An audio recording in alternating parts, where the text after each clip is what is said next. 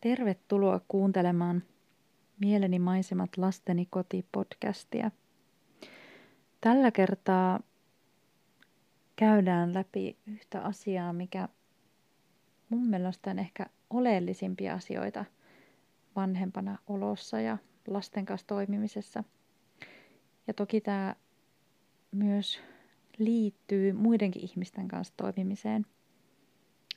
Eli esimerkin voima – Jokainen meistä varmasti tietää ja on kuullut omassa lapsuudessaan sen, kun sanotaan yleensä huonomman käyttäytymisen seurauksena tai sen aikana, että nyt täytyy käyttäytyä, että saat esimerkkinä vaikka pikkusisarukselle tai että ylipäätään näytät nyt huonoa esimerkkiä, kun viitataan siihen omaan käytökseen.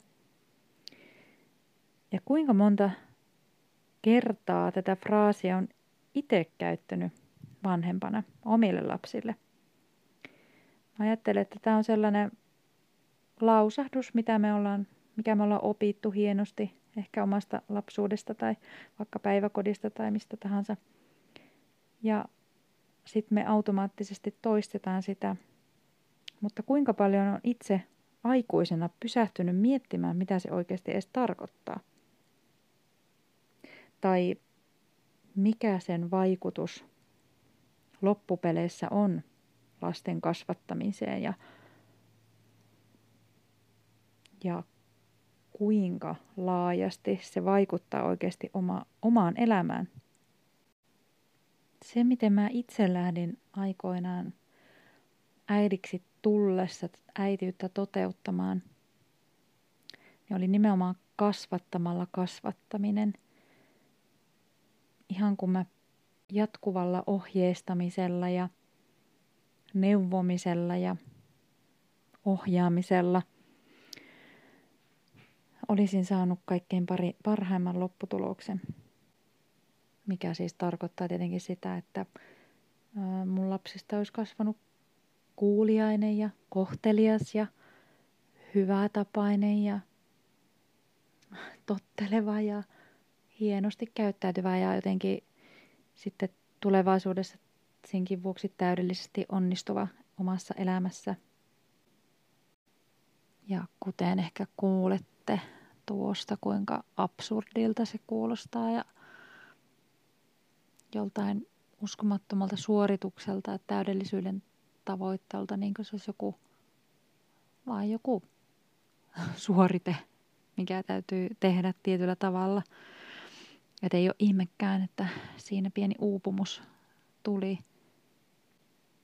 kun ei ollut mitään ymmärrystä siitä, että mitä se oikeasti olisi vaatinut ja mihin mun olisi siinä pitänyt keskittyä. Ja, ja se, miten mun esikoisesta on kuitenkin tullut kohtelias ja hyväkäytöksinen ja niin poispäin, niin onhan mussakin paljon hyvää ja hyviä esimerkkejä. Ja mun lähipiirissä on niitä hyviä esimerkkejä. Plus, että hän varmasti osaa jo itse ajatella moniakin asioita. Mun mielestä koskaan oikeastaan kukaan ihminen ei ole pelkästään huono esimerkki – me ollaan myös omilta vanhemmilta saatu hyviä sekä huonoja juttuja. Ja mä kun tykkään noista sanonnoista, niin ehkä olette kuullut sanonnan teen niin kuin mä sanon eikä niin kuin mä teen. Ja se on oikeastaan todella kuvaava myös sitä, että se mitä me oletetaan vanhempana lapsilta tai odotetaan heiltä mutta silti ehkä suurella todennäköisyydellä tehdään itse toisin. Ja se tekee sen, että sä joudut ehkä sanomaan aika usein. Ja joudut ehkä niin vuodesta toiseen jankkaamaan ja sit, sit sä yllätyt ja huomaat, että sun lapsi toimii samalla tavalla kuin sä toimit. Eikä niin, kuin sä oot sanonut ja hartaasti ohjeistanut. Ja vaikkakin meidän täytyy kuitenkin aika akuuteissa tilanteissa kuitenkin tietenkin puuttua lapsen niin käytökseen tai johonkin toimintaan, mikä, mikä sitä puuttumista vaatii, niin ja ehkä se tuntuisi helpommalta jatkaakin aina sillä, sillä tavalla, mutta kyse on aika pitkälti en, ennaltaehkäisystä kuitenkin. Ja ihan konkreettisesta näyttämisestä, miten täytyy tehdä. Ja mitä pienempi lapsi, sitä suurempi merkitys sillä esimerkillä on ja sillä, mitä se lapsi näkee vanhempien omassa käytöksessä ja toimintatyylissä. Ja myöskin suhtautumisessa kaikkiin asioihin. Ja tietenkin ylipäätään se, että me pystyttäisiin itsessä tekemään niitä muutoksia, niin meidän täytyy tulla niistä tietoisiksi. Ja tiedostaa, mitkä ehkä siinä omassa toiminnassa on johtanut siihen, että lapsi toimii tietyllä tavalla. Ja se myös vaatii aika paljon vastuun ymmärtämisestä omasta käytöksestä, koska kaikki on yhteydessä kuitenkin kaikkeen.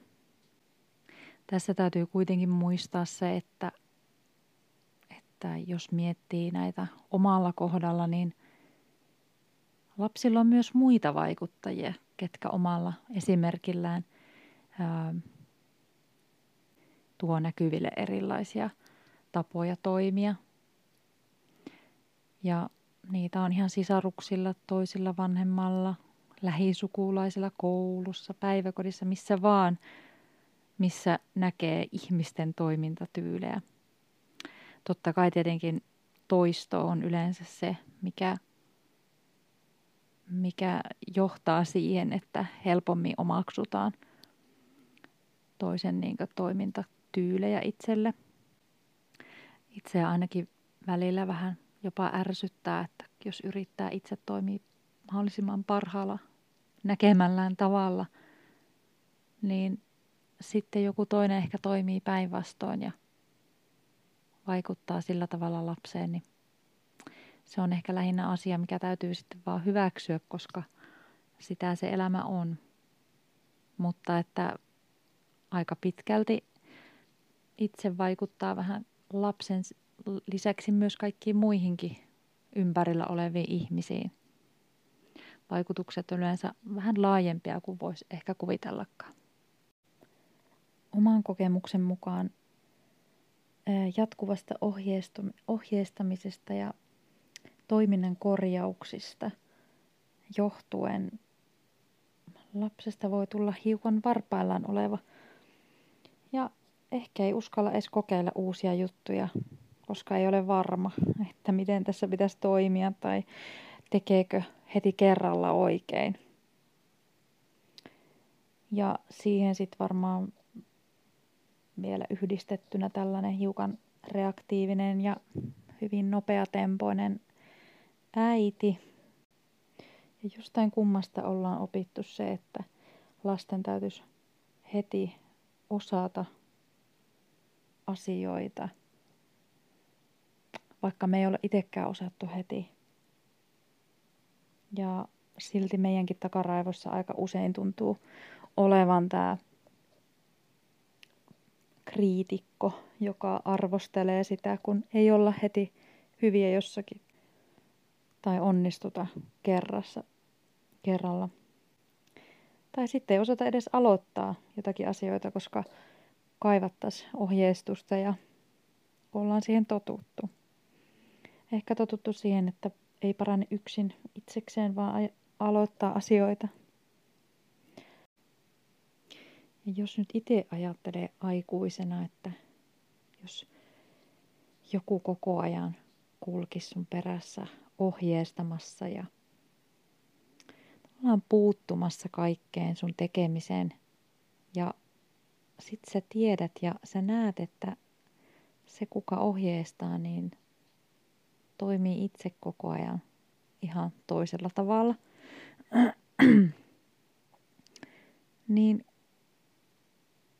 kyllä mä niin jotenkin ajattelen, että se ristiriita voi olla tosi suuri ja mitä suurempi se on, sitä enemmän se aiheuttaa vaan pelkästään ehkä hämmennystä ja monesti mä huomaan itse jossain tilanteissa jo pelkästään sen, että, että mä itse vaikka huudan lapsia syömään toisesta huoneesta. Ja sitten lapset vastaavasti huutaa mulle jotain asiaa toisesta huoneesta. Ja mä huudan niille takaisin sinne toiseen huoneeseen, että älä huuda tänne toisesta huoneesta, että mä en kuule mitään tai muuten, niin eihän siinä ole mitään järkeä. Sitten lähinnä turhautuu itse, koska se on rasittavaa itsestäkin, että huudetaan toista huoneesta jotain asiaa, kun ei saisi kunnolla selvää. Niin ehkä vaikka itse oikeuttaa omalla kohdalla tällaisen vastaavanlaisen toiminnan, niin pitäisi vain jaksaa tehdä sillä tavalla, kun toivoo sen toisenkin tekevä. Että vaikka itsekin on tullut tosi paljon tietoisemmaksi näistä asioista ja oppinut näkemään itsessä niitä toimintatapoja, mitä ei haluaisi nähdä omissa lapsissa, niin siltikin mä huomaan tosi paljon välillä tekeväni niitä asioita. Ja samalla miettiin, miettien kuitenkin, että no niin, tässä taas ei ole nyt oikein hyvä esimerkki, mutta silti, että se tulee tosi syvältä välillä. Ja usein se niin sanottu palaute siitä omasta toiminnasta tulee kyllä tosi nopeasti. Ja esimerkiksi esikoisen kohdalla on, on oppinut huomaamaan, kuinka se on tallentanut omaan toimintaansa niitä omia, omi, omiksi omimiaan minun toimintatyylejä. Esimerkiksi, esimerkiksi se oma reaktiivisuus. Ja sitten se hiukan ottaa päähän, että sellaisen on nyt sitten opettanut omalle lapselle, josta ei loppupeleissä ole välttämättä kauhean paljon iloa. Ja nykyään jopa tuntuu hiukan typerältä, vaikka lapsia pyytää keräämään tavaroitaan lattioilta, vaatteitaan lattioilta, samalla kun ilmeisesti omiakin vaatteita on lattialla tai mitä ikinä tavaroita siellä, missä niiden paikka ei ehkä ole. Aikuisena sitä vaan tykkää selittää niitä kiireellä tai mä laitan sitten vähän myöhemmin tai mutta tätä lasten sitten tietenkin täytyisi heti osata. Ja, mutta se on vähän mahdoton tehtävä, jos elää sellaisessa ympyrässä, ympyröissä, niinkö, missä kuitenkin se vanhempi tekee koko ajan ehkä tietyllä tavalla. Täytyy sanoa, että se on välillä todella rasittavaa huomata se oma käytös ja usein vielä tosi nopeasti, jos itse vaikka sanoo jotakin tai tekee jollain tavalla, niin kohta sä näet sun lapsen toimiva ihan samalla tavalla tai puhuvan niitä samoja juttuja tai joku äänensävy tai joku sana. Ehkä sellainen, mitä et haluaisi kuulla lapsen suusta. Ää, niin se on jotenkin tulee, tulee ainakin itsellä semmoinen olo, että kun ei ole aina energiaa toimia jotenkin ihanteellisella tavalla tai toimii sillä tavalla, kuin, mitä haluaisi niin lapsillakin toiminnassa näkyvän, niin sitten tulee aina semmoinen olo, että antakaa mä rauhassa sekoilen, että älkää tehkö näin. Ja täytyy tietenkin olla armollinen, että ei kukaan jaksa täydellisesti toimia. Mutta tiettyjä asioita, jos haluaa muuttaa, niin paljon tavoista on kyse näissä jutuissa, niin se vaatii toistoja. Eikä se mene pilalle myöskään, jos, jos ei aina pysty toimimaan sillä tavalla kuin haluaisi. Mutta se, että mitä mun mielestä vaatii sen, että pystyy ensinnäkin siihen, että hyväksymään sen, että, että kaikista tärkeintä on se oma esimerkki kaikessa, mihin haluaa vaikuttaa, niin se vaatii sitä, että pystyy myös katsomaan sitä niin sanotusti silmiin. Se, mikä esimerkistä tekee niin voimakkaan, on, että sillä on vaikutukset tiedostamattomaan mieleen. Lapset vaan imee kaiken ympäriltään. Kaiken toiminnan, kaikki puheet. Olette varmaan kuullut omistakin lapsista, kun ne on kuin papukaijoja välillä, kun ne toistaa kaiken sanoman. Ja sitten jos käyttääkin tai keskittyy käyttämään sitä sanoilla ohjeistamista, ähm, joskin sekin on tärkeää, mutta jos itse koko ajan toimii ja näyttää sen esimerkillä täysin erillä tavalla kuin puhuu, niin sitten sitä tulevaa hoettua sellaista mantraa, mistä ehkä mahdollisesti tulee sen lapsen sisäinen ääni. Ja sitten se kuitenkin toimii yhtä ristiriitaisella tavalla itsekin.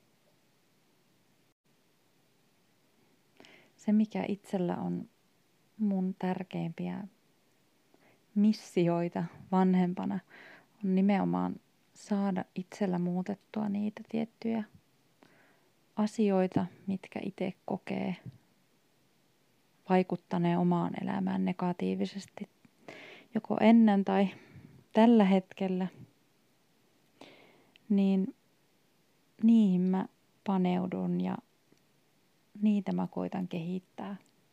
Ja mä teen sen mun, mun lasteni vuoksi. Mutta myös ehdottomasti itsenikin vuoksi. Se vaatii tekoja joka päivälle, mutta myös armollisuutta. Palkinto kuitenkin on mitä parhain. Tämä ehkä voi jollekin kuulostaa ää, ehkä täydellisyyden tavoittelulta, mutta mä silti ajattelen, että aina voi kehittyä ja musta se on mahtavaa ja musta se on ihanaa. Se ehkä luo toivoa ja mahdollisuuksia. Ja sen takia mä haluan näistä myös puhua.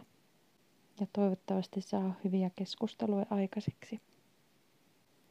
Tämä aihe kuitenkin on tällä erää tässä ja kiitos kun kuuntelit ja palataan taas ensi kerralla.